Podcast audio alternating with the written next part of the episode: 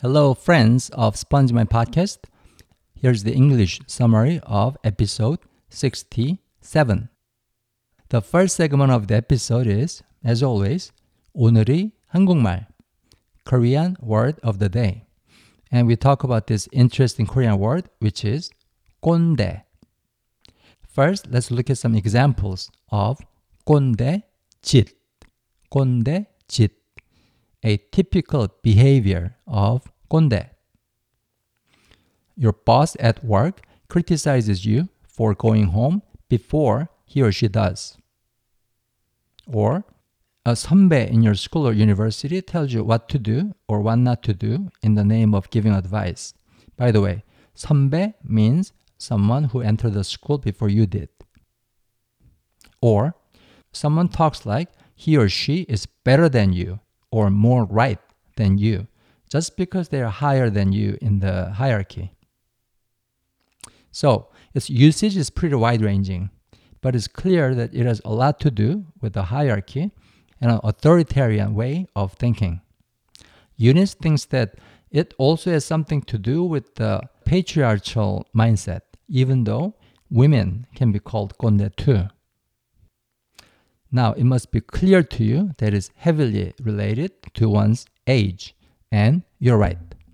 Generally, we use the word mostly for someone who is in their 40s or older. But even someone in their 20s can still be called konde if they behave like one.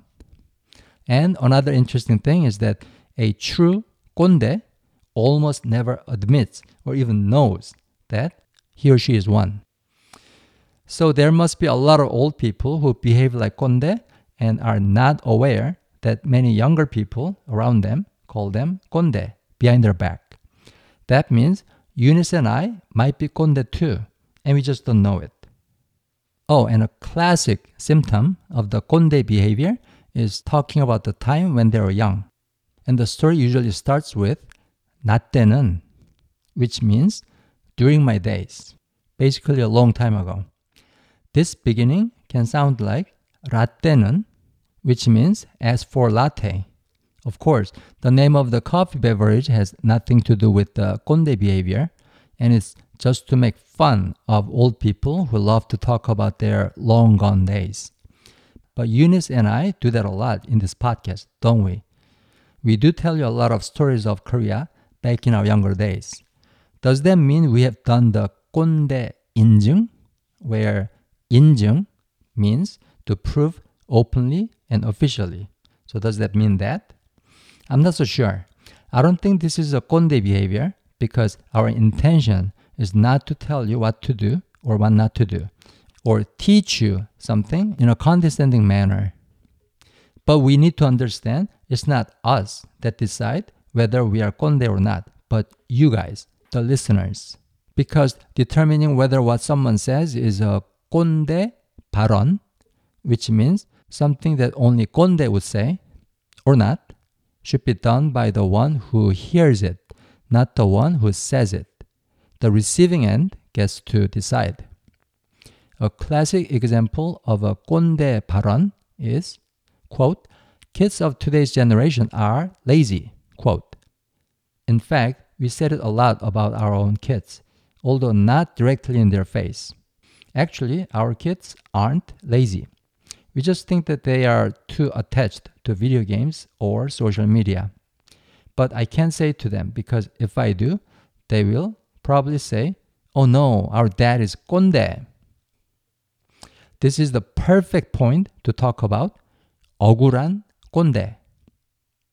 억울한 means, quote, wrongly accused or not deserving such a bad treatment. I think in Korea, there are instances of 억울한 꼰대 where an older person says something to a younger one with a good intention, but the younger one just dismisses it with, oh no, here's another 꼰대. Whatever old people say is just old fashioned, annoying, and irritating. That kind of attitude. Korean society appears to respect older people and treat them with care and consideration. And it's true to some degree, but on the other hand, old people often get left out, looked down upon, and ridiculed. This phenomenon is very pronounced in today's Korean society. Now, how about the US? I think that kind of attitude also exists in the US and is reflected in this expression, okay boomer. This one carries the same sentiment as konde, and the way it's used is also similar, if not exactly the same. Moving on to the second segment, 재미있는 한국 이야기. A fun fact about Korea. We talk about plastic surgery in Korea. As a starter, let's look at the top five countries for the frequency of plastic surgery. The top place goes to Korea, which is no surprise, but the other four were all unexpected. Listing them from the second place to the fifth, they are Greece, Italy, Brazil, and Colombia. The United States, sadly, didn't make it to the top five, placed at sixth. But we should talk about why Koreans get so many plastic surgeries. The vast majority of them are performed on women, and maybe Korean women just want to look pretty. But that doesn't explain it because it's not just Korean women who have the desire. Maybe it's related to this culture aspect of Korea where employers tend to prefer applicants with a pretty face. Employers making the hiring decision based on how the candidate looks, is it fair? Everyone would say it's not, but maybe it is fair. I know it's a stretch, but how about someone's intelligence? Smarter people tend to get higher paying jobs than less smart ones and they didn't earn their intelligence or work for it. Instead, they were just born with it. In other words, their parents just passed it down to them. Now, is it fair to make a hiring decision based on how smart the candidate is? Maybe you should call it unfair if hiring someone with a prettier face is to be considered unfair. But maybe they're not the same thing because intelligence is related to the ability to perform the job in many cases. Apparently, no car repair shop would hire Eunice as a mechanic because she has no ability to do the job. If a smarter person can perform the function better, then the manager should hire a smart person. It's fair when it's about skills and competence, you can say. But is the look a skill or a part of the competence? Of course not. But in Korea, there's now this nonsensical saying that goes 외모도 능력이다. 외모도 능력이다, which means your look is a part of your competence. It reflects the frustration some people feel when they didn't get a position because of their look. Of course, it's impossible to know whether it was because of their look or something else, but at least that's what many young people in Korea think. Why so many think that way is a whole nother topic. For now, just know that this saying, 외모도 능력이다, comes from this reality. Anyway, what if they really believe that they didn't get the job because of their look? Or what if a girl believes that her boyfriend broke up with her because of her look? Then they might consider plastic surgery as an option. In Korea, there are now a lot of young kids still in school who get plastic surgeries. Maybe that's because there are too many pretty faces on the screen, even though, for many of them, it was a plastic surgeon who gave her that face. But that doesn't matter. They might be thinking, oh, she got the look from a surgery. I want to be as pretty as her by getting a surgery too. I know I have no right to criticize those who want to obtain a certain look through a surgery, but for some unknown reason, it saddens me to see so many young people choose to undergo one, especially a risky one, such as reshaping their jawline. And their dissatisfaction may never end, no matter how many surgeries they get. Among Korean women, there's an interesting phenomenon which is many girls or women in Korea admire or even want to become friends with someone with a pretty face even when they're straight and have no romantic feeling towards her. This might be the case in other countries too, but in Korea, it's very pronounced. Going back to the reasons why the number of plastic surgeries is particularly high in Korea, Maybe the biggest reason is the sheer frequency with which Koreans talk about someone's look. Whether it's a close or not so close friend, a family member, or someone on a TV show, Koreans constantly mention their look. More people talking about looks means more people hearing about it too, especially about their look. Sometimes they don't just mention it, but shout it. I have a friend from the US who lived in Korea for a while, and one day he was just standing at a bus stop, and some high school girls across the street shouted at him, My God, you're so handsome! And he was a little irritated by it because he found it too shallow and also too intrusive, getting that much attention from strangers. Maybe it's not a surprise that he stood out so much in Korea because he was a foreigner, a Westerner. Many of the operations done in Korea are to look more like a Western face. For example, they usually ask for a bigger nose or bigger eyes, almost never for a smaller nose or smaller eyes. A perfect example of this pursuit of a more Western look, and I would put quotation marks there, Western, which I would loosely define as a look that's less East Asian. So a perfect example of it is 쌍꺼풀 수술, a double eyelid surgery. Many East Asians, including me, have smooth and seamless eyelids, which means they have no 쌍꺼풀, double eyelids. But as far as I know, most white, black, or Latin people have them.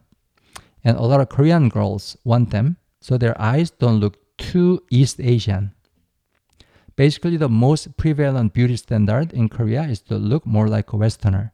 Hey, you look very Asian is not a compliment for girls. But Eunice and I wonder if in the Western world, some might consider a very Asian looking face attractive. Also, there's a very interesting new trend in Korea right now.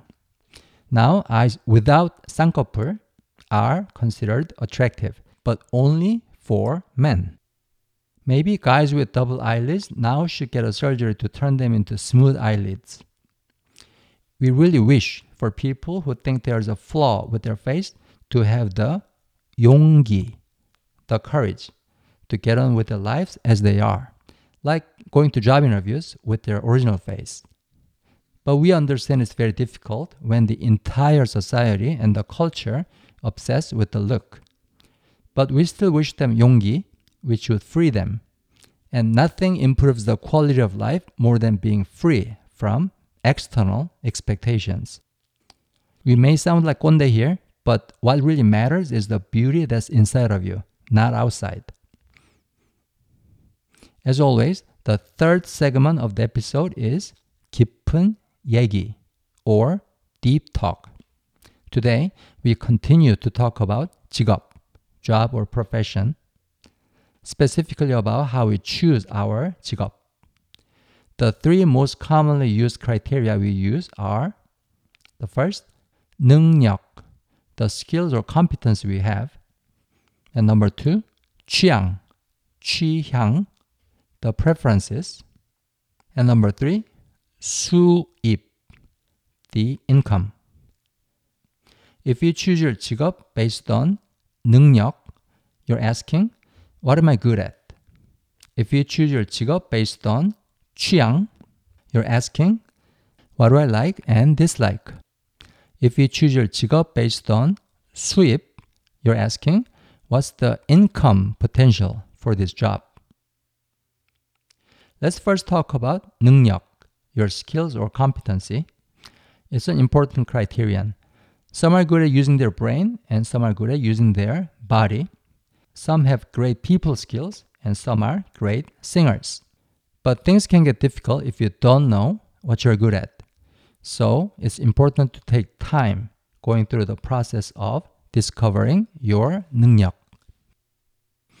And then there's 취향, your preferences. In this conversation, I'm trying to find out what kinds of things Eunice likes to do. She certainly loves being a pianist, but what if her mom hadn't set the path for her? Then she certainly would have chosen a different career. What's apparent to me is that she loves driving. She also loves to operate a giant robot, like the kind you see in sci fi movies, or a tank. For me, I prefer doing something creative. I've been working in a corporate finance for a long time. It cannot be called creative work, and it didn't suit me very well, even though the money was good and it lets us settle down in the US. But if I was in a situation where I didn't have to do it, I would probably choose a different profession. And lastly, we should talk about 수입. The income potential is often the most important criterion for choosing one's job or career. And yes, it is important. After all, you have to make a living. But once the income level reaches a point where you are making much more than what you need to survive, I'm not so sure how important a criterion it is. For example, I don't think it would matter to me whether my annual income is 10 million or 20 million. I don't think they would determine the quality of life for me. Speaking of a super high salary, there was a survey that asked people if they would take a job in the middle of nowhere if it's something easy, like watching out for wildfires, and you get paid a lot of money. The only requirement is that you never step out of the house with everything you need delivered to you. Would you take such a job? Well, the very first question many people asked was pretty obvious. Is there going to be an internet connection? Many said they would take the job if there's one. Would you take it? Well, it would be easy and guarantee a very high 수입. Maybe that wouldn't be an easy decision because it could get pretty lonely. But I know something that's a no brainer. Now, go play the Korean conversation, episode number 67, and start your repetitive listening practice.